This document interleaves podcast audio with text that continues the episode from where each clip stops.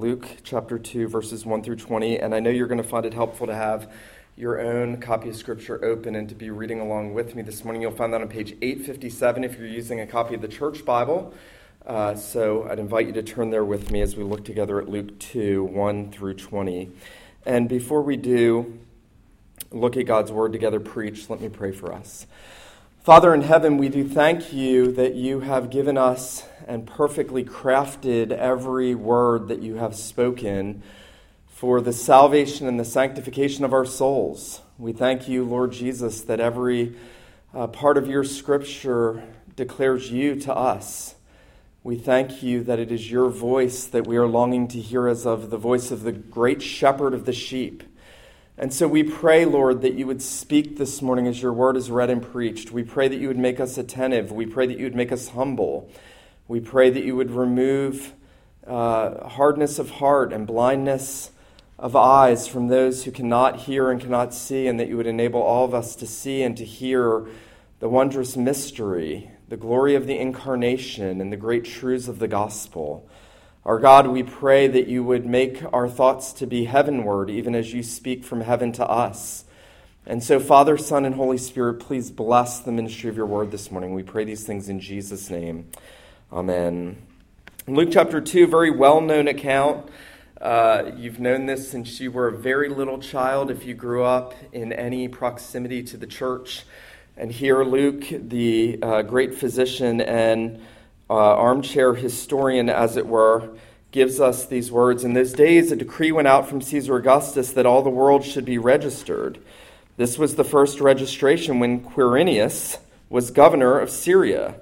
And all went to be registered, each to his own town. And Joseph also went up from Galilee to the town of Nazareth, to Judea, to the city of David, which is called Bethlehem, because he was of the house and lineage of David, to be registered with Mary, his betrothed, who was with child.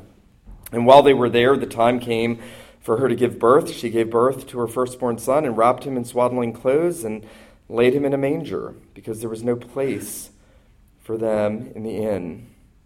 In the same region, there were shepherds out in the field keeping watch over their flock by night, and an angel of the Lord appeared to them, and the glory of the Lord shone around them, and they were filled with fear.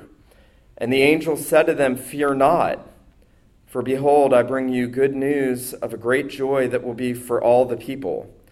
For unto you is born this day in the city of David a Savior who is Christ the Lord, and this will be a sign to you. You will find a baby wrapped in swaddling clothes and lying in a manger.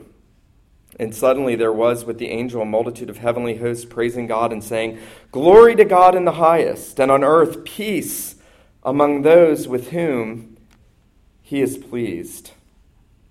When the angels went away from them into heaven, the shepherds said to one another, Let us go over to Bethlehem and see the thing that has happened, which the Lord has made known to us. And they went with haste and found Mary and Joseph and the baby lying in a manger. And when they saw it, they made known the saying that had been told them concerning the child, and all who heard it wondered at what the shepherds told them. But Mary treasured up all these things, pondering them in her heart. And the shepherds returned, glorifying and praising God for all they had heard and seen, as it had been told them. The grass withers, the flower fades, but the word of God endures forever. Well, it is a common practice in our culture whenever uh, someone has given birth to send out birth announcements. Now they come out on Facebook or on text messages, and there is a standard way in which the birth of a child is announced. So and so was born at this time, in this place, and weighs this much, and we are rejoicing, and everyone is rejoicing with them, and everyone is glad that God has brought new life into this world. And there are these standard ways in which we all tend to announce the birth of a child. Well, no differently, there was a standard way in which the birth of children were announced in uh, the days in which Christ came into this world. We saw last time we were together that there was the birth of John the Baptist, and the family came and they wanted to name him, and there was great joy and there was rejoicing, and it was the typical way in which in Israel the birth of a child might be announced and, and might be attended upon with rejoicing from family members. But when we move out of the narrative focusing on John the Baptist, Jesus' forerunner, and we focus on now the birth of Jesus, the long awaited Messiah, the King of Kings and the Lord of Lords, what is this birth announcement going to look like? Now, humanly speaking, if Jesus is who the scripture says he is, if he is the infinite God, if he is the King of Kings and the Lord of Lords, you would think that his birth would be announced uh, among the elite, among the powerful, among the great, among the mighty, among the movers and the shakers. You would think the normal expectation would be the greatest king who has ever come is here, and the whole of Israel is now to celebrate with us, and the whole of the world is to rise up and celebrate with us. But nothing could be further from the truth. The birth announcement of Jesus is completely contrary to everything that you might expect because the Redeemer is contrary to what anybody in this world might expect, which is why men won't go to him, but it's why sinners like us, who know that we are hopeless and helpless without him, will go to him. And everything about his birth announcement, very interesting, doesn't tell us what he looks like, doesn't tell us how big he is tells us that he's born in a feeding trough, tells us he's born in lowly, humble, humiliating, abasing circumstances to filthy shepherds in a field, announced by the greatest of God's messengers to the most unlikely of people, so that if you know that you're a sinner, you know that you can go to him.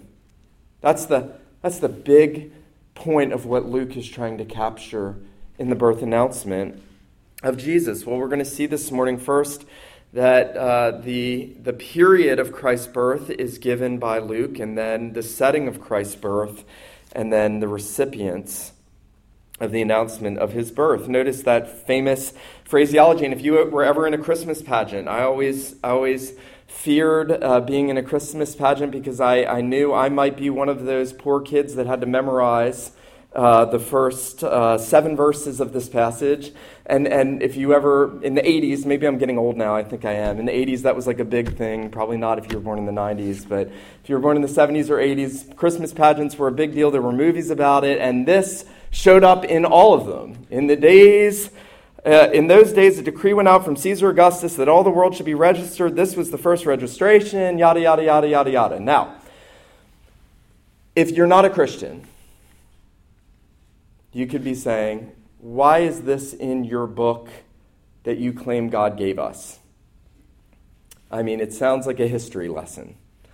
Um, now, if you are uh, theologically minded or if you've studied this at all, this section is actually fraught with difficulty. There have been many attempts, even by noted theologians, to say that it's historically inaccurate. Um, I don't think it is.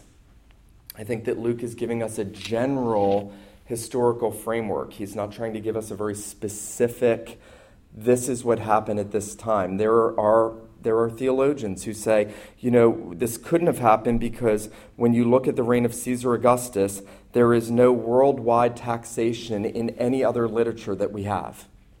Now, it's, it's possible that uh, Luke is just giving us a general sense that there were ongoing taxations. That was a thing. Powerful leaders, Roman rulers, wanted to show off their powers. You know, I've, I've often found it interesting talking to all the different uh, military men in our church that whenever there is a new commanding officer, and especially if it's a general, uh, they've told me, you know, everything changes because this guy comes in, he's got to make his mark. He's got to make things more difficult, as it were. That's essentially what they're saying, just to prove that he's not the last guy.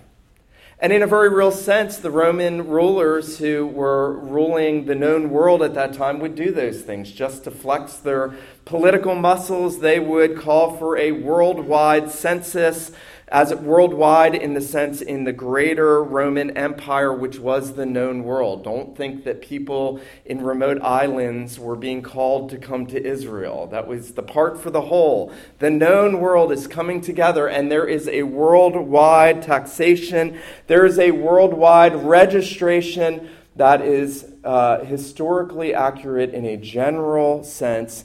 And Luke is telling us, in a very real sense, this at this time, God was bringing his son into the world. Now, I don't think that the time of Christ's birth being put around that sort of uh, historical marker of um, taxation and, and uh, head counting, censoring, uh, is just to give us a historical time frame.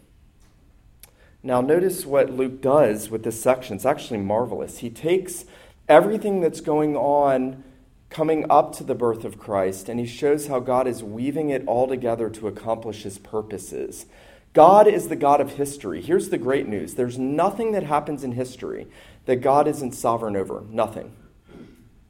God is sovereign over every single event in history, and he uses every single event in history to work out his plans for his church. God is superintending everything. Now, if that's not true, we should all just go and give up right now. Because there can be no hope, there can be no comfort, there can be no peace, there can be no contentment knowing that God is working all things out for good for those that love Him, who are called according to His purpose. And no different if it's true for us, and it is true for us so that when even the psalmist said, though the mountain should fall into the sea, even if creation came unhinged, we have a God who is a strong rock and tower undergirding us. We will not fear. We have a God who has bound himself to us for all of eternity, who said, I will bring you to myself, I will preserve you, I will keep you, even if everything around us falls apart. Here, he is superintending this historical event in order to bring his son into the very place where the prophet said that Christ would be born. What is God doing? Why is there this quote unquote worldwide taxation censor? Why is there this great movement and all the people have to go back to their hometowns? It doesn't make sense. You could, you could take a head count uh, with Roman centurions, wherever the people happen to be. You could send out your, your officials and you could do the head count and you could do the taxation wherever they are. But notice Luke tells us all went to be registered, each to his own town. Joseph went up from Galilee, from the town of Nazareth to Judea, to the city of David, which is called Bethlehem. Now, remember, one of the great prophecies of the coming Redeemer in the Old Testament Micah 5 2 was that uh, you, Bethlehem Ephrathah, who are least among the cities in Judah, yet out of you shall come forth one who shall be ruler over my people, whose going forth is from everlasting. So, the little town of Bethlehem would have a ruler, Micah said, in about 520 BC, he said this. God said, I'm going to send the everlasting king and ruler to the most unlikely, least expected, undeserving town that went by the name House of Bread, Bethlehem. Now remember, David had come out of Bethlehem. David had been a shepherd in Bethlehem. All of this is just going to weave together in this passage. David had been the great king of Israel. He had been the one God had anointed and given the covenant promises to and said, I'm going to give you a son and he's going to sit on your throne forever. He's talking about the, the Redeemer, not all the other descendants that came from David. And, and David becomes the great covenantal head, and, and Bethlehem is the city of David. And Bethlehem is renowned because the greatest king in Israel's history came out of it. And now God's saying it wasn't about David, it's about the one coming to the city of David. It's about the one who is the son of David. It is about the one whose goings forth are from of old, even from everlasting. And notice that as Joseph now obeys and he goes back home and he is going to be registered with Mary, his betrothed, it is then, notice what Luke says, and while they were there, the time came for her to give birth. Now, Luke wants you to read this in such a way that you'll say, that seems really coincidental. But Luke wants you to read that in such a way that you'll say, that's amazing that God was using even the tyrannical, uh, tyrannical uh, law of Caesar Augustus and the other rulers with him in the Roman Empire, thinking they were showing their great and mighty power in order to fulfill all of his prophecies in bringing Christ out of Bethlehem. Um, it's amazing. It's absolutely amazing. you know, we're going to talk about joy and peace here in a minute because I think that is the, the great overarching end goal of all of this for us. Um, what peace there is when we know no matter what anyone does to inconvenience us, to oppose us as Christians, to seek to do us harm, to mock us, to revile us, whatever. Doesn't matter. They're all serving God's purposes. They're all just pawns in God fulfilling his eternal plan. That's how the Bible paints it. Um, nothing can stop God's purposes. That is the most comforting thought in the world. Um, it's comforting for me when I start to fear whatever it is.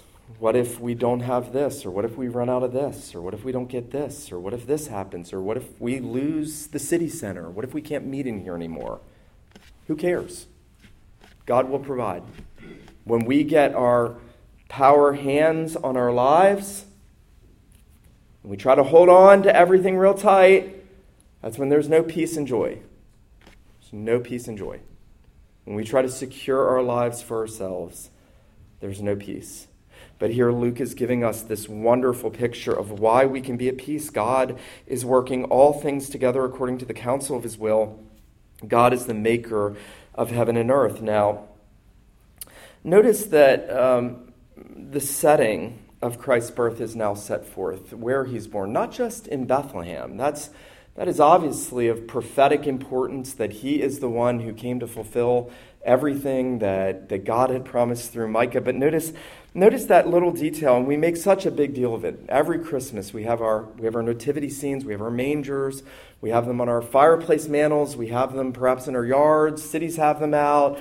We're obsessed with nativity scenes. And, and we're obsessed with this one section. Notice this while they were there, the time for her to give birth, and she gave birth to her firstborn son and wrapped him in swaddling clothes and laid him in a manger because there was no place for him at the inn. Now, think with me for a moment, if you could detach yourself from our uh, current culture, that they didn't have hotels in Israel the way we think of hotels. Charles Spurgeon has a really interesting sociological observation on how we got our hotels. He said back then, um, in any given town or city, there would be one person who would be appointed to be an innkeeper. It would be as if we all lived in community and actually cared about each other. And, and uh, in that community in which we cared about each other, we were like, you know what? it's Rob and Michelle's turn to be the innkeepers. And they're like, sign me up. We got a room you can come and stay, and then the next year there would be a different innkeeper. The next season there would be a different innkeeper. And uh, what Spurgeon said is as time went on, as cultures become more and more selfish and more and more individualistic and less and less hospitable, you started to have formal sort of places where maybe one person uh, bought a home that was big enough for multiple travelers, and they would then. That's the beginning of the hotels. Now we now he says we just have these big buildings straight up, and lots of people just cram in them and never talk to each other. Very interesting, isn't it? But here, Mary and Joseph are traveling, and uh, and the inn is a free place to lodge. And who needs to lodge more than this poor pagan? I'm sorry, this poor peasant. She was not a pagan. This poor peasant uh, virgin who is with child who is about to give birth, and yet the inn is full. There's already people staying. The inns could only hold so many people. And apparently, there's a manger, a feeding trough, where filthy animals would eat their food. And the innkeeper told Mary and Joseph, You can stay um, out in the stable in the feeding trough. Um, I don't think we fully understand the implications of that theologically. Um, it's not so that we feel sorry for the baby Jesus and we have this sentimental Christmas time. Oh, isn't that sweet? Um, the fact that Jesus is uh, put in a feeding trough, and Spurgeon will say this uh, very clearly. He'll say, um, it's, it's so that you know that you can approach him as a sinner. You know, he was called a friend of sinners. during his ministry. Jesus was called a, a, friend of tax collectors and sinners, and that meant that if you know you're a sinner, you know you could go to him and he won't reject you. Because only sinners go to Jesus. People that think they're good enough go to hell. Sinners go to Jesus. People that know that they're hopeless and helpless go to Christ. And if Jesus had been born in a palace, Spurgeon says, you would be afraid to go to him and there would be guards keeping you from him. But he's born out in an animal feeding trough. He's laid in a manger. He's wrapped in poor swaddling clothes. He is for the poorest of the poor.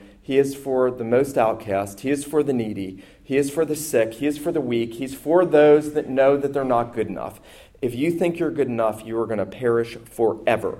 The second you breathe your last breath, you are going to perish. But if you know you can come to such a Savior as Christ, who is born in those conditions, and that He said, The one that comes to me, I will never cast out, and you flee to Him, you can have the fullest assurance that He will receive you. Uh, uh, John Calvin reflecting on this, has the most wonderful thought. He says, When the Son of God was thrown into a stable and placed in a manger, lodging refused him among men, it was that heaven might be open to us. Isn't that awesome? When the inn was shut to him, heaven was open to us. When the inn was shut, heaven was open. And Calvin says, not as a temporary lodging, but as our eternal country and inheritance that angels might receive us into their abode. Wow. How can you hate John Calvin? That's awesome. That is awesome. When he was locked out of the inn, heaven was open. So that if you go to Christ, you have your hearts assured that you're forgiven. The one who laid in the manger would hang on the cross. The one who was wrapped in swaddling clothes as an infant was wrapped in linen in the tomb. He finished the work of redemption. He opened God's heavenly home. And just like he stayed in that manger for nothing, and it was, as it were, him being laid out to whoever wants to take the Savior free of charge, salvation is free to anyone who comes to Christ by grace. It's, it is astonishing what is actually crammed in to the biblical truth about Jesus being laid in a manger. It's astonishing. Here is the Redeemer of the world. Here's the one who even now sits on the throne of the Father, who rules and reigns, who keeps this whole planet going, who gives you life and breath in all things, who makes your heart beat, who holds all your ways in his hands and, and calculates the dust of the earth in a measure, who knows all the stars by name and calls them out, Isaiah says, so that not one of them is missing, who, who upholds every molecule by the word of his power, and he's laid in a manger, in a feeding trough. There's no dignity, there's no respect, there's no clout, there's no, there's no wealth, there's no, there's no rich people running to him, there's no noble people, there's no famous people going to him. You know, I, I have been struck afresh with how absolutely wickedly fickle we are. That we give all the honor and the dignity to the rich and the powerful and the famous and the wealthy and the gifted, and, and even we who are Christians. And here is the most wealthy, the most powerful, the most noble, the most famous individual in all of reality. And there's nobody there. And he's in a feeding trough. You know, Isaiah, when he spoke of Christ coming in that great suffering servant um, prophecy in Isaiah 53 says that he is despised and rejected. When we see him, there is no, there's no beauty that we should desire him. There is no pomp you know, I, I, one of the things that nauseates me the most is seeing the way um, uh, people make a big deal about Beyonce's baby. I mean, give me a break. Really? Like, if you care about Beyonce's baby, come and talk to me afterwards. We'll, we'll have a we'll have a heart to heart pastoral moment. Who cares? Who cares? Here's the, the baby of uh, redemption. Here is the Christ of heaven. Here is the Son of God. Here is the greatest being ever, and nobody cares. Nobody cares. There's no form, there's no beauty that we should desire him. He is despised and rejected of men. He's a man of sorrows. He's acquainted with grief. We hid, as it were, our faces from him. He was despised, and we did not esteem him. Yet, surely he has borne our griefs He has carried our sorrows. He was stricken by God and afflicted. He was wounded for our transgressions. He was bruised for our iniquities. The chastisement that brings us peace was upon him, and by his stripes we are healed. From his birth to his burial, Jesus was despised and rejected. And yet, notice, thirdly, there is this marvelous birth announcement that, that accompanies this birth. You know, it's one of those really interesting things. You're reading this, and the flow of it doesn't seem to make sense. You would think, okay, here's the long awaited Redeemer. Where are all the religious leaders? Where are all the famous people? Where are all the politicians? Where are all the movers and the shakers who are controlling the world and setting the agenda and controlling media? Where are they? They're not there. But you know who's there? Some stinky, filthy shepherds out in the field, keeping watch over the flock by night. They're going to be sore amazed in the King James language. They're going to be so amazed it hurt. Just kidding. they were going to be sore amazed when these angels appear. And of all the people that get to hear about this birth and what has just happened, it is the most unlikely, unexpected, undignified, unworthy. Um, I'm trying to think of more ums, uns, unpopular. We could just go on with uns.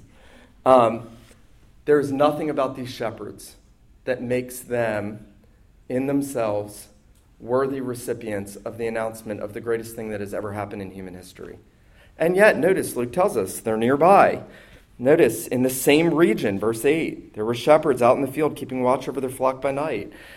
They're doing what God has called them to do. They are, they are in this culture and in all cultures of Israel's history that shepherds were not, that was not a lucrative uh, career.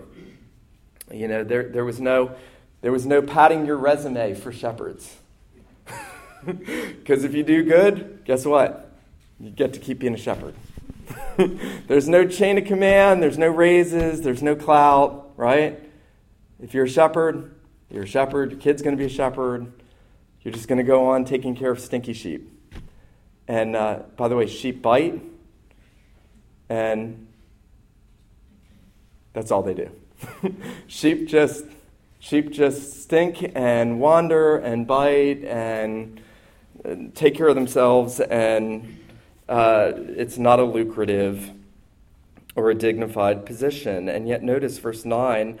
Luke tells us an angel of the Lord appeared to them, and the glory of the Lord shone around them. Now, this is absolutely astonishing. If you could think of being out in a field at night and seeing, you know, what would be millions or trillions, who knows, of stars, no city lights, no electricity, and they're out in a field by night, and suddenly one of the glorious messengers of God appears. Not one of these dumb, precious memory angels. That's not an angel. But this massively frightening being shows up in the sky, and God's glory surrounds them. Now, I'd be freaked out.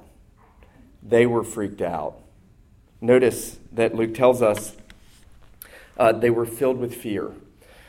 Now, one of the um, one of the things I think we need to grapple with here is everything about this this passage is going to be here's how to have incredibly great joy. Here's how to have uh, unbelievable peace. That's here's here's the, the fruit of all of this. Here's here's the so what for you if you come to Christ or if you're in Christ. And yet, the first thing that the shepherds experience is fear. Now, I think that's because everywhere in the Bible, God's grace cannot be appreciated until our sin is recognized. His undeserved favor cannot be uh, rejoiced in and received and welcomed until we first fear and tremble before Him over our sins. We are never going to love the gospel and what Christ has done until we first hate our own sin. That's, that's the biblical paradigm. No one loves Jesus until they fear because of their guilt and because of their sinfulness before God. And then he takes that fear and he turns it into great joy and peace. So you can't bypass that. Uh, if, you're, if you're someone who has never um, been in the presence of God as a sinner, then, then you don't know what that's like. to be in the presence of God and to recognize your sinfulness is a very terrible thing and a very necessary thing. It's a very necessary thing. Most, the better part of mankind is just skipping through the world, trying to forget about their wickedness, trying to just do whatever, yoga, whatever, to get over their fears, whatever. And, and yet, the Bible summons us into the presence of the infinite God and into the majesty and glory of God in the face of Jesus. And it's proper that the first response we have is fear. Remember when Peter, Simon Peter, was with Jesus and he first began to realize who Jesus was. Jesus had given him that great catch of fish. And remember, uh, I think it's in Luke chapter 4. We're going to come up on it here soon. And, and, uh, and Peter didn't yet know who Jesus was in his, in his divine majesty. And, and Jesus does this little miracle where Peter hadn't caught anything, and he's like, Well, throw the net over on the other side, and you'll get a great catch. And he did, and they couldn't even pull it up. And the net was breaking. And Peter fell down and he said, Depart from me, O Lord, for I am a sinful man. Um, there may have been an element of pride in Peter at that point, but there's also, it seems, an element of appropriateness. That when we, we realize who Jesus is, when we realize who God is, we realize that Jesus is God, when we realize the divine majesty, we should feel undone inside. I should feel undone. I should not feel like I can walk into the presence of God unscathed. I have a friend who wrote the most profound thought the day of the eclipse. He said, If the sun from 92 million miles away can burn your retinas, why in the world would we think that we could casually walk into the presence of its creator? Wow. Wow. Wow. The sun can burn your retinas from 92 million miles away, but we think we can walk up to God like it's some sort of cheap thing? And and notice that uh, Luke tells us they were filled with fear. But notice verse 10 the angel said to them, Do not fear. Now, there's this beautiful picture. Remember in the book of Revelation when John is on the island of Patmos and he sees the heavens open and he sees that glorious heavenly vision. And um, he says, I was in the Spirit on the Lord's day, and the heavens were open, and I heard the voice of one who sat on the throne is the sound of many waters. And, and um, he said, I fell down at his feet as if I was dead. So the Apostle John experienced the same thing as Peter, the same thing as these shepherds. And he says, and, and the one who sat on the throne, who was Christ, came and he put his right hand on me and he said, Do not be afraid. I am the Alpha and the Omega. I am the beginning and the end. And so once we've actually come to terms with who we are, and we've fallen down before him, you know what Jesus does a hundred out of a hundred times? So, like, if you've never done this, he's never done this back to you. If you've never fallen down before Jesus, he does not say, Don't be afraid. He doesn't say it. But anytime anyone falls down before Jesus, filled with great fear and awe and trembling, a hundred out of a hundred times, Jesus says, Do not be afraid. I am the first and the last. I am the Alpha and the Omega. I am the one who was alive and who died and yet who lives forevermore. And I have died for you, and I have shed my blood to make you a kingdom of priests, kings and priests unto my God. I have loved you with an everlasting love.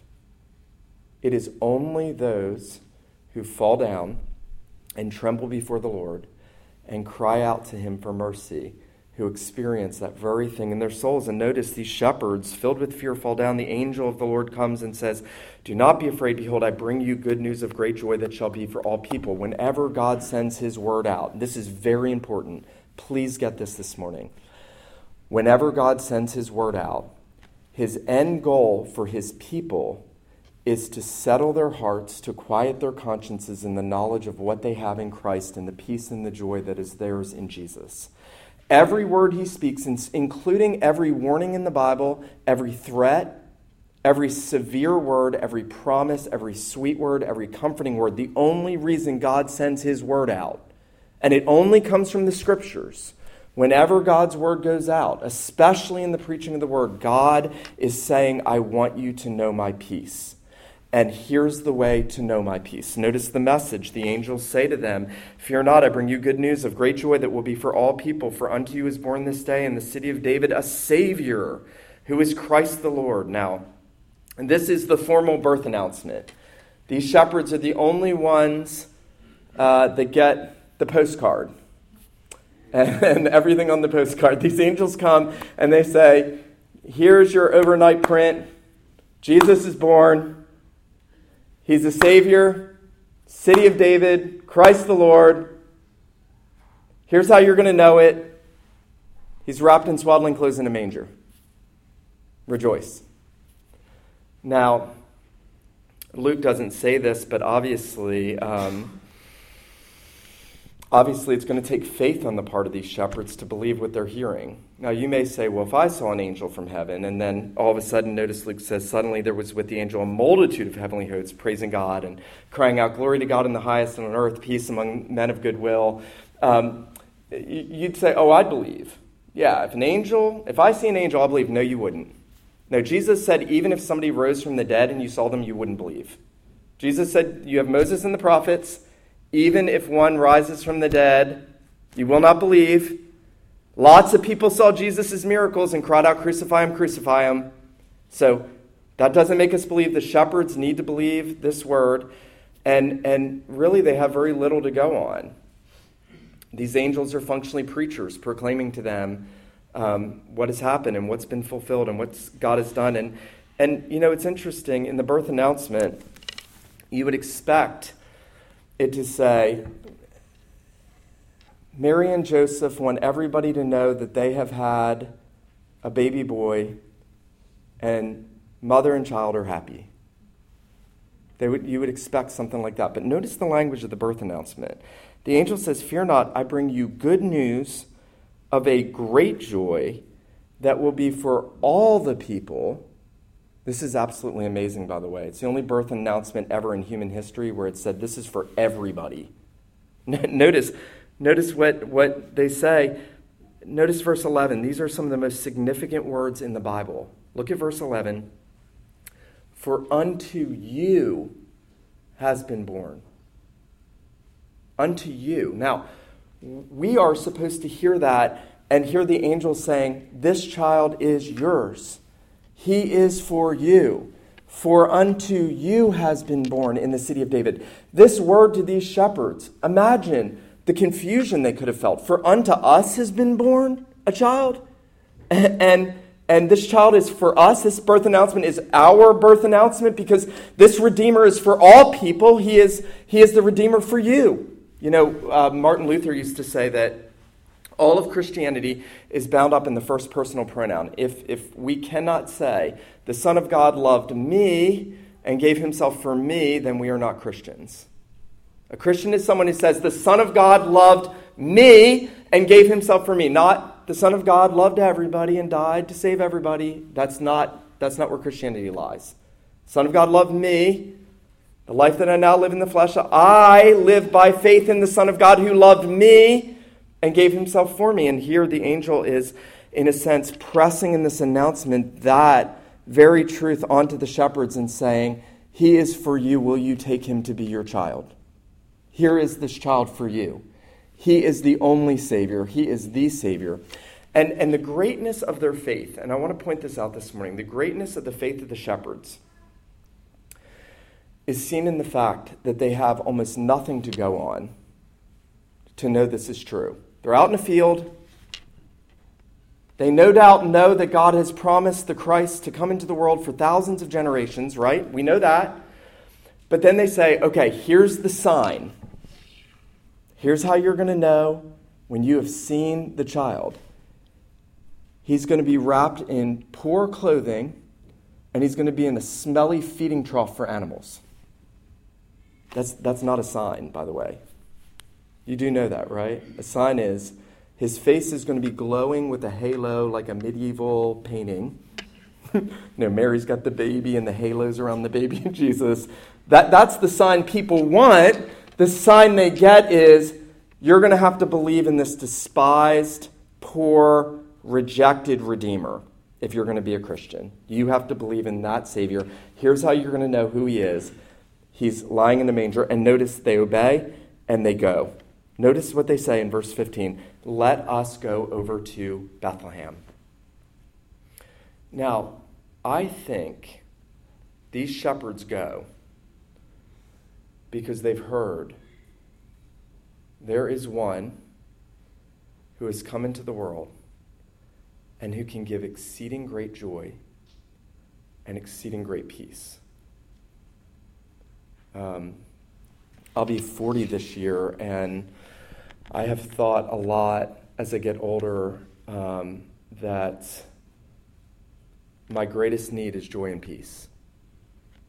It's not popularity, it's not success, it's not money, it's not more sort of travel experience. I've had a lot of travel experience. I've eaten at a lot of nice restaurants. That is not my great need in life. That is not my great need.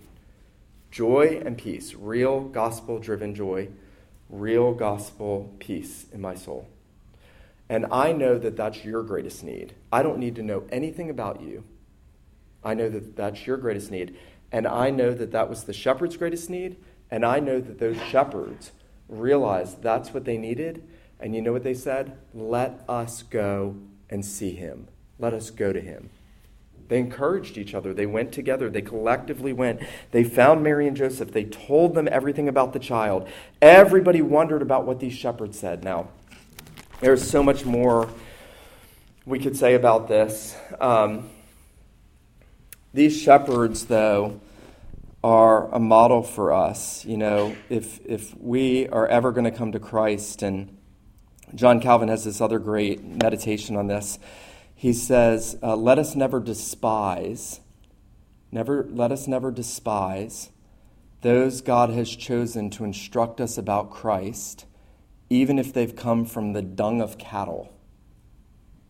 He's talking about the shepherds. God chose men that hang out with uh, cow dung to instruct you about the Redeemer so that you would go to him and realize that he receives you. It doesn't matter how wicked you are, how vile you are, it doesn't matter what you've done. It doesn't matter. It does not matter. You could be living in the most filthy uh, inner rebellion, and only you and Jesus know about that. And if you go to him and you confess your sins and you take him as your Savior, there is joy and there is peace. There's assurance. And this is the 500th year of the Reformation. And uh, I don't know if you know this, but the great conflict between Rome and Protestantism, and the Reformed Church specifically, was over the doctrine of the assurance of salvation. Rome and Cardinal Bellarmine was the great apologist for the Roman Catholic Church in the days of the Reformation, said that the greatest of all the Protestant heresies was that you could have assurance of salvation. Um, and yet, when we go to the Bible and we hear the proclamation that there's great joy and great peace for you today because there's a Savior born, and, and they go to Him and they know that joy and they know that peace and they have their hearts assured, God is saying, here is the assurance of salvation. It is in Christ. Now, if you are one who is laboring under the guilt of your sin, under the weight of your sin, having assurance shaken, and yes, we can have our assurance shaken, we come back and we say, in that manger in Bethlehem today, that day, was born for me a Savior, and I am going to him, and I have trusted in him. And I know that all the peace and joy I need, the acceptance with God, the pardon of my sins, the blessings of redemption, and the hope of everlasting life are mine if I have gone to Him. Um, you know, you will never, you will never have a greater need than that in life. That's it. Greatest need we have is to know that we have eternal life, and that life is in God's Son, and it's full and it's free, and He is the most approachable person in the universe. Isn't that amazing? The most powerful person in the universe is the most approachable person in the universe. I'm going to close this morning just by asking you are you going to Him? Um, on your day in and day out affairs, are you going to Christ? Are you trusting in Him? Are you seeking joy and peace in Him? Or are you seeking it in a million other things that will never pay off the way you think they will. Um, there can be no true joy, no true peace, no true contentment. Um, if you're going to Christ, I want to hold him forth for you this morning. And if you're struggling with assurance of salvation, I want to say, you know, Jesus reminds us um, all that the Father gives me will come to me, and the one who comes to me I will never cast out. Martin Luther said, Go ahead and jump in that filthy manger. He said Jesus was born in the manger so you could jump in the filthy animal trough with him and you could hold on to him as the Redeemer for dear life. Jesus says, Come to me without money, without price.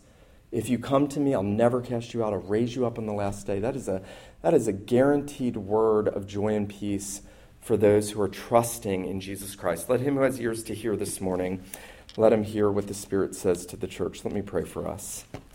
Father, we do come to you this morning thankful for these things and that you have given us a Savior, a child who was born in Bethlehem. We thank you, Lord Jesus, that you are the only Redeemer. We thank you that you are still the same yesterday, today, and forever, and that just as we could have come to you as the shepherds did at your birth, we can come to you now as you are reigning and ruling in heaven.